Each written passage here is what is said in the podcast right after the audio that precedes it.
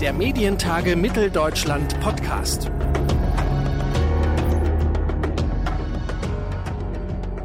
Herzlich willkommen zu einer neuen Ausgabe unseres Medientage Mitteldeutschland Podcast. In Deutschland legen die Bundesländer in Staatsverträgen den Rahmen und die Organisationsstruktur für den öffentlich-rechtlichen Rundfunk fest.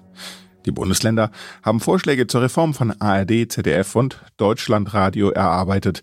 Die sind aktuell nicht nur öffentlich einsehbar, es können bis zum 14. Januar 2022 auch noch Anmerkungen und Stellungnahmen eingereicht werden. Für die Rundfunkkommission der Länder federführend ist die Staatskanzlei Rheinland-Pfalz.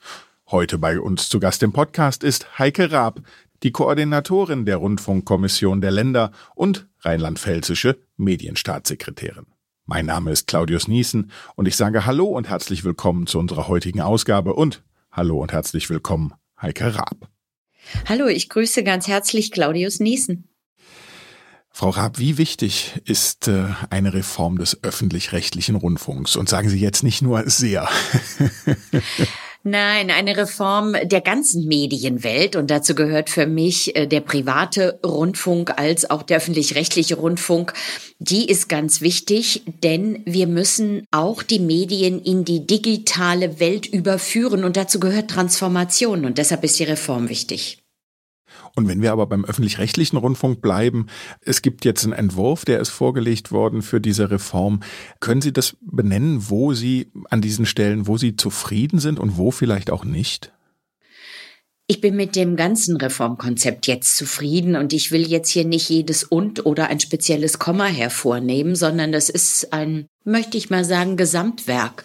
Und in diesem Gesamtwerk steht im Vordergrund, dass der öffentlich-rechtliche Rundfunk, der ja auf vielen Distributions-, also Verbreitungswegen empfangen werden kann. Übers Radio, als Podcast. Die ganzen live-audiovisuellen Bereiche gibt es linear. Das heißt, man macht den Fernsehknopf an oder aber man schaut in die Mediatheken, lädt sich was runter, bedient die sozialen Netzwerken und kann da auf Instagram oder TikTok heute oder Tagesschau empfangen.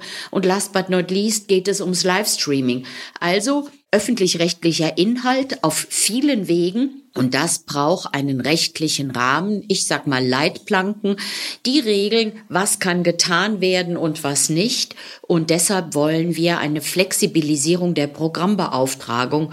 Und die ist einfach wichtig, damit eben dieser Grundversorgungsauftrag, den der öffentlich-rechtliche Rundfunk hat, dass er mit seinen Inhalten eben alle Menschen erreicht, unabhängig vom Alter, unabhängig von ihrer Herkunft, wo sie gerade sind, wo sie sich befinden und deshalb dieser Reformweg. Und das ist das Ziel, was wir haben. Mhm. Sie haben das wichtigste Stichwort schon angesprochen, die Flexibilisierung der Beauftragung. Was ändert sich denn dann für den öffentlich-rechtlichen? Der öffentlich-rechtliche wird dann mehr entscheiden können, wie er die Angebote, wie er die Inhalte anbietet. Ich möchte ein Beispiel machen. Es gibt ARD Alpha. Das ist möglicherweise ein Programm, was eine Feinschmecker-Zielgruppe hat. Das war früher das alte Schulfernsehen. Telekolleg hat man früher dazu gesagt. Aber heute ist das insbesondere ein Angebot, das ein On-Demand-Bereich anspricht, über die Mediatheken abgerufen wird oder in Form von anderen Angeboten konsumiert wird. Das soll jetzt aus dem linearen Bereich in eine Plattform überführt werden, die noch viel mehr bieten kann, die Verlinkungen zu Wissenschaftseinrichtungen oder Wissensangeboten, interaktiven Möglichkeiten eröffnet. Und einen ähnlichen Weg ist man schon mal gegangen, als wir Only Online, das Only Online Angebot der öffentlich-rechtlichen, nämlich Funk etabliert haben, aus ARD-Inhalten und aus ZDF-Inhalten mit neuen Inhalten. Da hat man den Anstalten gesagt, ihr könnt nicht immer nur was oben draufsetzen, sondern wenn es was Neues gibt, müsst ihr auch was anderes abschalten. Ich nutze mal das alte Wort abschalten.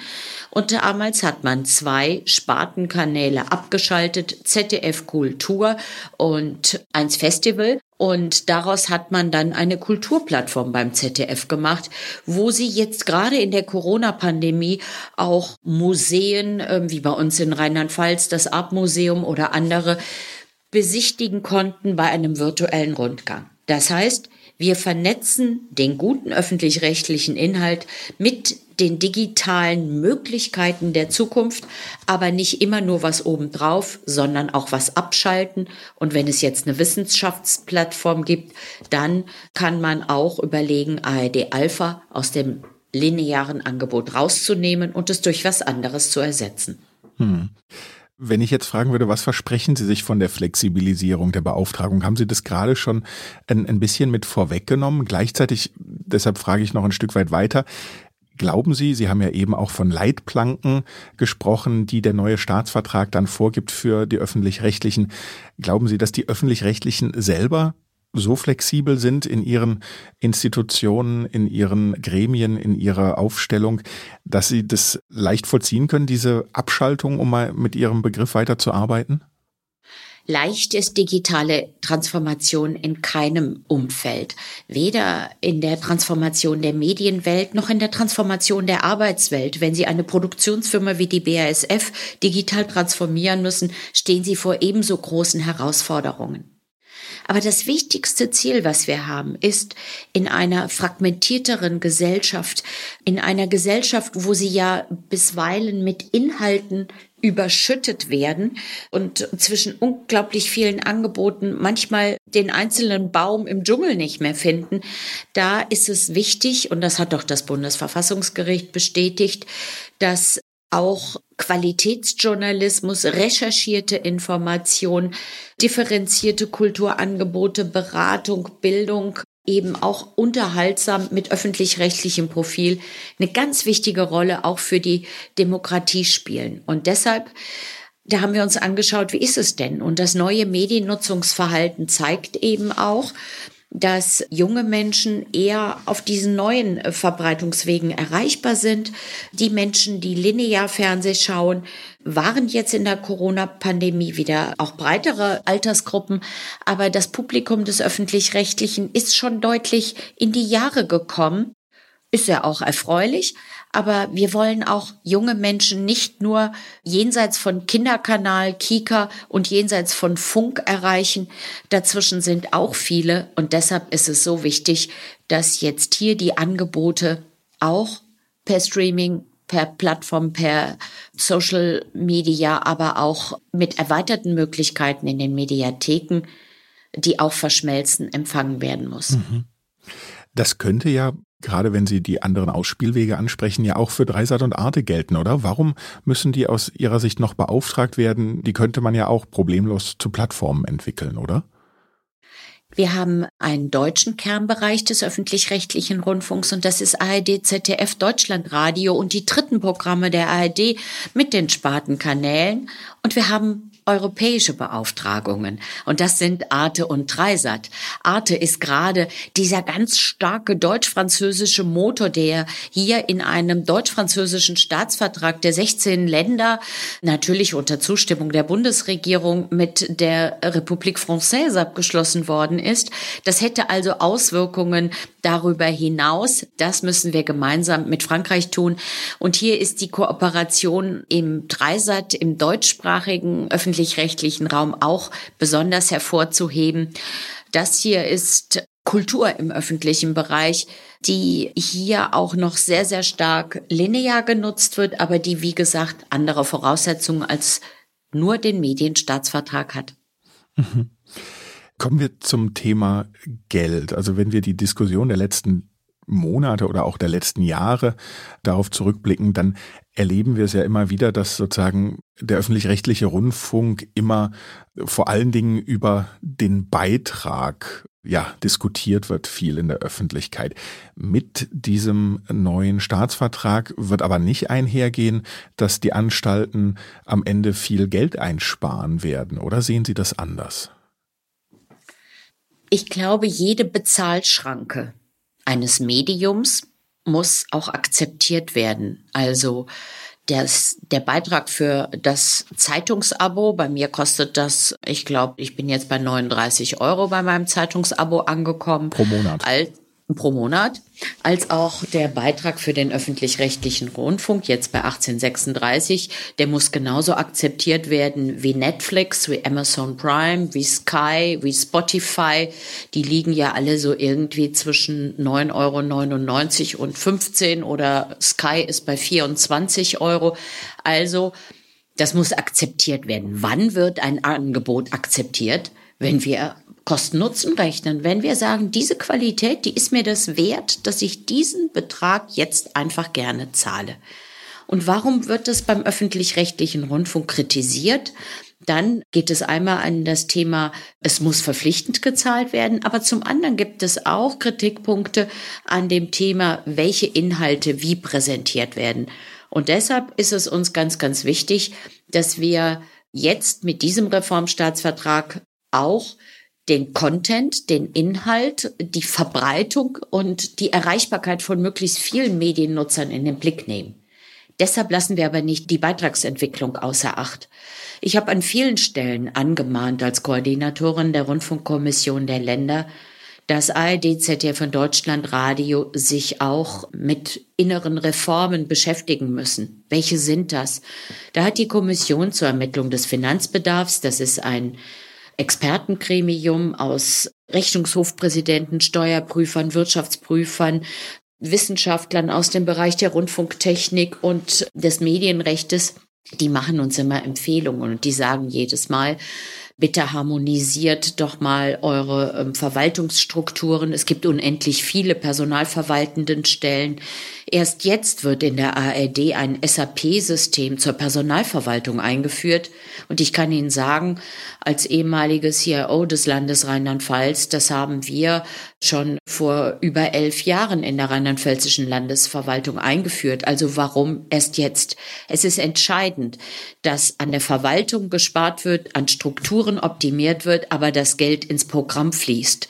Denn sonst kann der Grundversorgungsauftrag nicht erfüllt werden. Das heißt, mein Credo ist es, nicht dadurch sparen, dass wir Programm wegnehmen, sondern dadurch sparen, dass Strukturen effizienter gestaltet werden, mehr Kooperationsmöglichkeiten gesucht werden.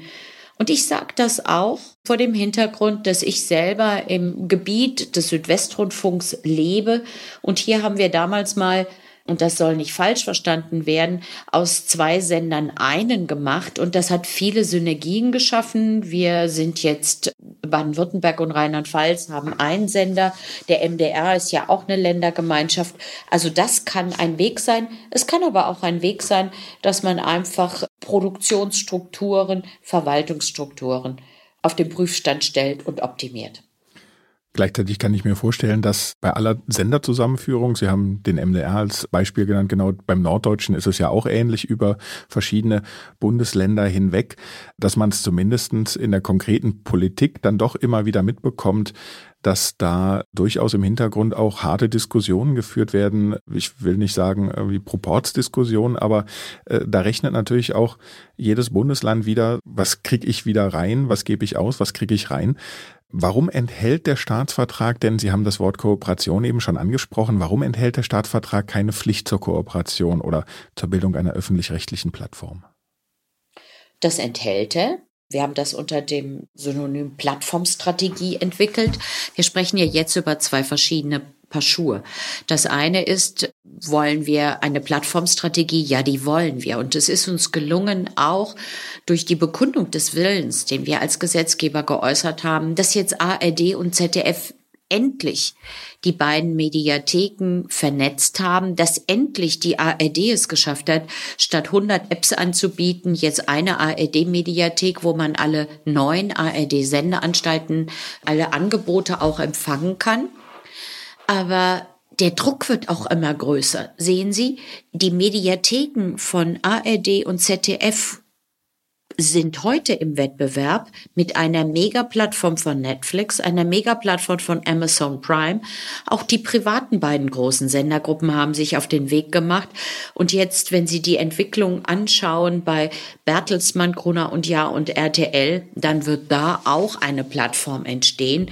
Und wer in diesem Wettbewerb bestehen kann, der es der Nutzerin und dem Nutzer auch einfach macht, seine geliebten Inhalte zu finden, der wird verlieren. Und deshalb ist es entscheidend, dass ARD und ZDF sich inhaltlich deutlich anders aufstellen in einer gemeinsamen Plattform, in einer strategischen Kooperation. Was ich aber meinte mit den Kooperationen war eben eine Kooperation der Justiziariate, der Verwaltungsdirektionen. Es gibt ja unglaublich viel Backoffice-Bereich auch. Nicht alles, was wir auf dem Schirm sehen oder am Radio hören, das ist ja nicht die ganze Welt des ZDF, sondern dahinter gibt es ja sehr viele Einheiten, die quasi im Backoffice sind. Und da ist sicherlich noch Luft nach oben, was die Strukturoptimierung angeht. Wenn wir wieder zurückkommen von der Strukturoptimierung hin zum öffentlich-rechtlichen Profil, wie das der Staatsvertrag nennt. Das wird ja, da reden wir oft auch gerade über den Auftrag Unterhaltung da habe ich äh, das Gefühl gehabt, auch in den Aussagen, die Sie in der Vergangenheit getätigt haben äh, und jetzt auch, wo Sie sozusagen nochmal die Privaten mit ins Feld führen, dass das ein Punkt ist, an dem sehr oft und sehr vielfältig diskutiert wird, was kann, was darf, was soll der öffentlich-rechtliche Rundfunk und damit verbunden die Frage, wie soll sich der öffentlich-rechtliche Rundfunk besser oder kann er sich besser von privaten Angeboten abgrenzen? Ein öffentlich-rechtlicher Auftrag oder ein Angebotsprofil, das muss sich immer davon abgrenzen, indem hier einfach Meinung und Haltung klar von Information und recherchierten Angeboten differenziert wird, indem Quellen benannt werden. Und das gilt für alle Genres, unabhängig davon, ob Information, Kultur, Bildung, Beratung oder Unterhaltung verbreitet werden es muss alles ein öffentlich-rechtliches Angebotsprofil haben, nicht nur die Unterhaltung. Man hatte aber scheinbar bei der Lektüre des alten oder noch geltenden Staatsvertrages den Eindruck, weil der Begriff der Unterhaltung zweimal dort auftauchte, es hätte ein stärkeres Gewicht als die Information beispielsweise. Und wir wollen jetzt diesen Text lesbarer machen, klarer den Willen des Gesetzgebers zum Ausdruck bringen. Und dazu gehört jetzt zweierlei. Erstens mal dass Unterhaltung zum öffentlich-rechtlichen Angebot dazugehört. Das ist selbstverständlich, aber unterhaltende Angebote, die können auch Information, Bildung und Kultur vermitteln. Ich mache ein Beispiel. Die Charité, da lernen Sie, warum das Paul-Ehrlich-Institut so heißt oder das Robert-Koch-Institut den Namen trägt. Das ist deutsche Medizingeschichte und am 1. Dezember startet auch eine Produktion des Südwestrundfunks, zufällig jetzt auch in der ARD, ein Hauch von Amerika, eine sechsteilige Serie, die im Nachkriegsdeutschland die Stationierung der Alliierten und Rheinland-Pfalz galt ja mal als der Flugzeugträger der Nation in der Zeit nach dem Zweiten Weltkrieg, die das darstellt. Und da geht es um Fragen des Rassismus, als plötzlich schwarze GIs in der Westpfalz aufgekreuzt sind. Dann war das, wie haben die GIs das empfunden? Wie hat die Bevölkerung das empfunden? Wie ging man damit um? Welche Auswirkungen hat das dann später, ich sag mal, auf die Rassentrennung in den USA gehabt, als diese GIs, die erlebt haben, dass es in Deutschland anders war, wieder zurückkamen? Also mit anderen Worten, bevor ich mich in dem fiktionalen Programm da verliere, Unterhaltung im öffentlich-rechtlichen kann eben genau solche Dinge auch sehr gut transportieren, die historische Information oder kulturelle Hintergründe vermitteln. Und das gilt auch für die Information. Wissen Sie, es gibt Bild TV und es gibt auch die Tagesschau oder heute. Und das Informationsangebot bei Bild TV ist ein anderes als das bei heute. Immer muss der öffentlich-rechtliche Rundfunk besondere Qualitätsmaßstäbe und besondere Sorgfalt an den Tag legen. Jetzt wird es bald die zweite Phase geben in dieser Diskussion um den neuen Staatsvertrag. Da wird dann viel über die Reform der Finanzierung diskutiert werden. Was glauben Sie, was heißt das am Ende konkret? Was könnte sich ändern? Und steht ein Indexmodell noch auf der Tagesordnung? Also wir haben immer klar gesagt, eine zweite Phase sollte ein Finanzierungsmodell sein und wir haben mit großer Spannung auch den Beschluss des Bundesverfassungsgerichtes erwartet. Und wenn wir die beiden Beschlüsse des Bundesverfassungsgerichtes gemeinsam betrachten, dann eröffnet uns Karlsruhe auch drei neue Optionen. Und die eine Option wäre eine weitere Indexierung der Beitragsfestsetzung. Die zweite Option wäre eine Abweichung vom Einstimmigkeitsprinzip hin zur Mehrheitsentscheidung. Dann wäre aber die Frage, welches Quorum wählen wir in dem 16er Kreis und macht das auch Sinn?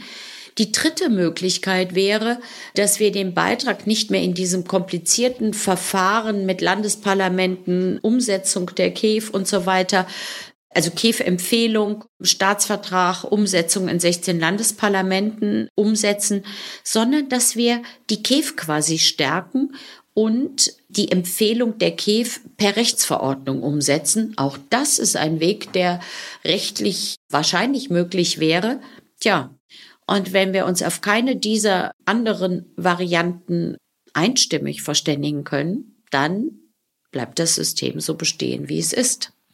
Und da bin ich eine optimistische, aber ich bin auch eine pragmatische Politikerin.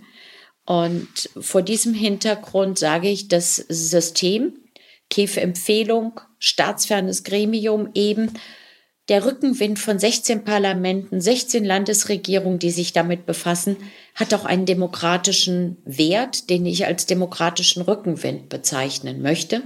Das Verfahren ist beihilferechtskonform. Wir haben das auch damals mit der EU so abgeklopft.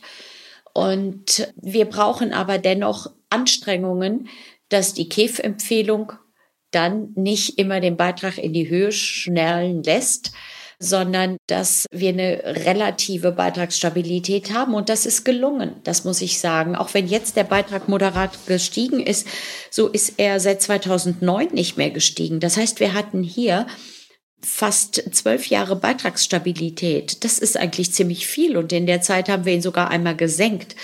In diesem Sinne würde ich gerne gemeinsam mit den Expertinnen und Experten, aber auch mit einem Werben und einer Verbesserung des Qualitätsangebotes und ein besseres Erreichen der Nutzerinnen und Nutzer an mehreren Stellschrauben den öffentlich-rechtlichen Rundfunk reformieren.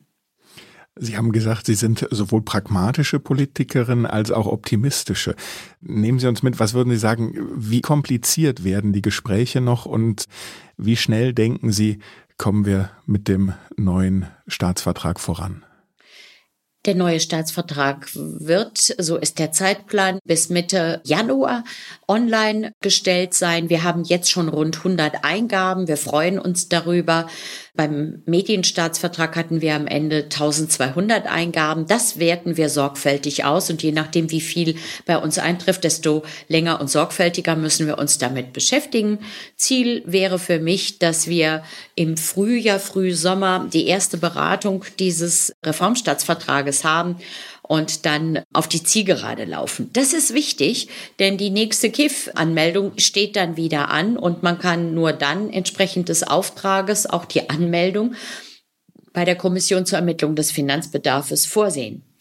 Gleichzeitig will ich aber auch darauf hinweisen und die Anstalten auffordern und ermuntern, den inneren Reformprozess fortzusetzen und Strukturen zu verschlanken und ins Programm zu investieren. Das ist die beste Art und Weise, dass nicht ich für die Rundfunkkommission, für den öffentlich-rechtlichen Rundfunk werben muss, sondern sie das selber tun, die Anstalten, indem sie ein hervorragendes Programm machen, das alle gerne sehen, hören oder an den digitalen Endgeräten nutzen und dann die Strukturen dazu führen, dass die Beitragsanmeldungen möglichst gering sind und dann, glaube ich, kommen wir auf einen guten Weg. Das sagt Heike Raab, die Staatssekretärin in der Staatskanzlei Rheinland-Pfalz und Bevollmächtigte des Landes Rheinland-Pfalz beim Bund für Europa und Medien. Und ich sage vielen herzlichen Dank für das Gespräch, liebe Frau Raab. Danke auch, lieber Herr Niesen. Hat mich gefreut. Und noch ein kleiner Hinweis in eigener Sache. Die nächste Ausgabe unseres Podcasts gibt es nicht erst in 14 Tagen, sondern bereits kommende Woche. Immer donnerstags überall, wo es Podcasts gibt. Zum Beispiel bei Apple Podcast, Deezer, Spotify oder Google Podcast. Und ja, auch nachhören können Sie uns alle bereits veröffentlichten Folgen finden Sie nämlich ebenfalls dort. Und wenn Sie in Zukunft keine Folge verpassen wollen, dann abonnieren Sie den Podcast doch einfach. Und wenn Sie mögen, streichen Sie sich außerdem gern den 1. und 2. Juni 2022 schon mal dick im Kalender an, denn da findet die nächste Ausgabe der Medientage in Leipzig statt. Tickets zum Early Bird Preis gibt es in Kürze über unsere Webseite. Mein Name ist Claudius Niesen und ich sage vielen Dank fürs Zuhören und bis zum nächsten Mal. Der Medientage Mitteldeutschland Podcast.